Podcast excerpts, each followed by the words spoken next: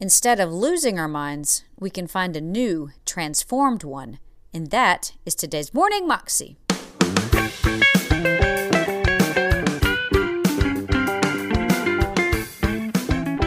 Welcome to the Morning Moxie Show. I am your host, Alicia Sharp, and today on the show we have actually part one of a two part message by Beth Moore talking about the importance of transforming our mind. Here's Beth that let me tell you a game the enemy is playing with us. And he's playing uh, with us all over the body of Christ with this. You have the right in Christ to be a whole person. One of the things that James says all the time is, that I just, he says, I spend my life desiring to see the church get healthy. Every single one of us has the right in Christ to be a whole, healthy individual. To have a healthy heart and a healthy mind. It gets to be your right in Christ. And here's what happens. When we begin to realize, for a long time, we just, we won't even admit we have any stuff at all.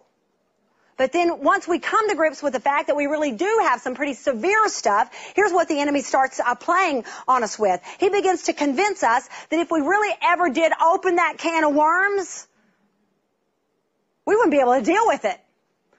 So if he can ever convince us, if I ever really looked into my past and dealt with the things that happened to me in childhood, I will go crazy. I will go crazy. And listen, it's a big one. It's a big one because it's a serious threat because we think really honestly that could happen. And you know what? I'm not so sure it couldn't unless you claimed your right. Claimed your right in Christ. Listen, what does the enemy have to gain by convincing you don't ever deal with your past? Because your mind will never make it all the way through it. That is a stinking lie. You talk about a lie from the pit of hell. To do anything to threaten us that we would not be able to get through it. Listen, he knows that on the other side of you dealing with your stuff in the health and healing of Christ Jesus, your deliverer, would set your feet into a place of effectiveness and ministry and anointing. The enemy has great stake in you not going. So he has everything to lose and you getting healthy in Christ. Everything to lose. So whatever he has to play on you to get you from dealing with your stuff, he's going to do it. Now I'm going to tell you something. This happened to me. This happened to me. When I was in my early 30s, I, I had a crisis come in my life, and I, have shared with you before on Wednesdays, but but just in in uh, the knowledge that there are going to be different people listening today, I want you to know a testimony is something you tell a number of times because it's your story.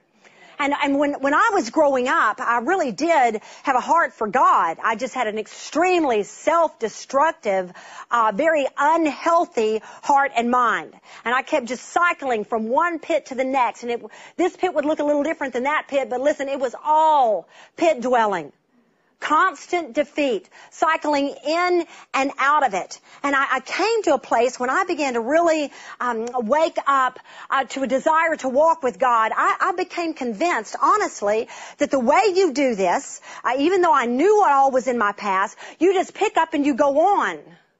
That that's what you do. That's what good Christians do. Put it behind you and go on. No, no thought to maybe you ought to open up your heart and let God heal you. No, it's just like, don't think about it. So that happened. Good Christians pick themselves up and they walk on. Anybody ever thought with that mentality before? Don't bother letting him heal you. Just get up and walk on. Other people have been through worse things. So we convince ourselves of this kind of thing. Well, see, it takes, I want you to just let me use this metaphor because I mean it as a metaphor and nothing more. When, when you've got a very self-destructive side of you inside of you, it takes a whole lot of energy to hold that monster down. You may know what I'm talking about. Well, what if life pitches you something that takes a lot of energy and you can't hold it down? Because now your hands are over here trying to hold this down, and now your hands are over here trying to hold this down. I came to a time in my family life where there were so many demands around me. I had a very, very problematic uh, situation in my home. Uh, uh, for one thing, a little boy that we were raising that was having tremendous behavioral problems, and suddenly I couldn't keep my own stuff down because I needed to help with everybody else's stuff. Well, I took my hands off, and when I tell you that that nine foot Goliath stood up in me and she was ugly, boy, am I not kidding. And when I had to come to grips, I looked at my self-destructive self right in the mirror.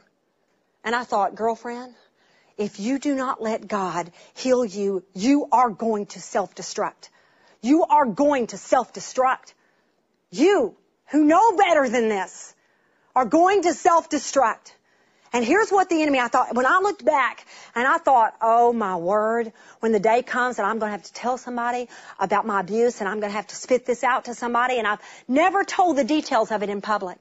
But I have gone to a counselor and dead on told everything that happened to me. My husband knows much of what happened to me. But I can tell you that in that process, I became convinced that if I really did think it through, I was going to go crazy. I was going to go crazy. When the truth was, I was about to be set free. I, I was about to be healed. But the enemy couldn't let me think that. And for a while, I thought to myself, woman, you'll never be able to raise your children.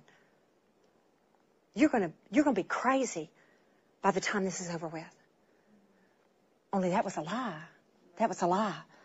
Now here's what I want to tell you. It may be that like me, you need to get professional counseling. Somebody that really knows what they're doing in Christ and can help you along the way. But this I will tell you.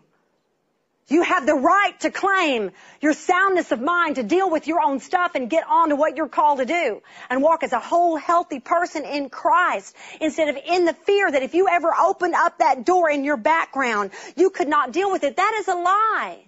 One of the things that I love about Christ is that when He heals you, He heals you in a very progressive manner. He doesn't just open the whole thing up and up comes Jack in the box all at once. He doesn't do this and, you know what I'm talking about?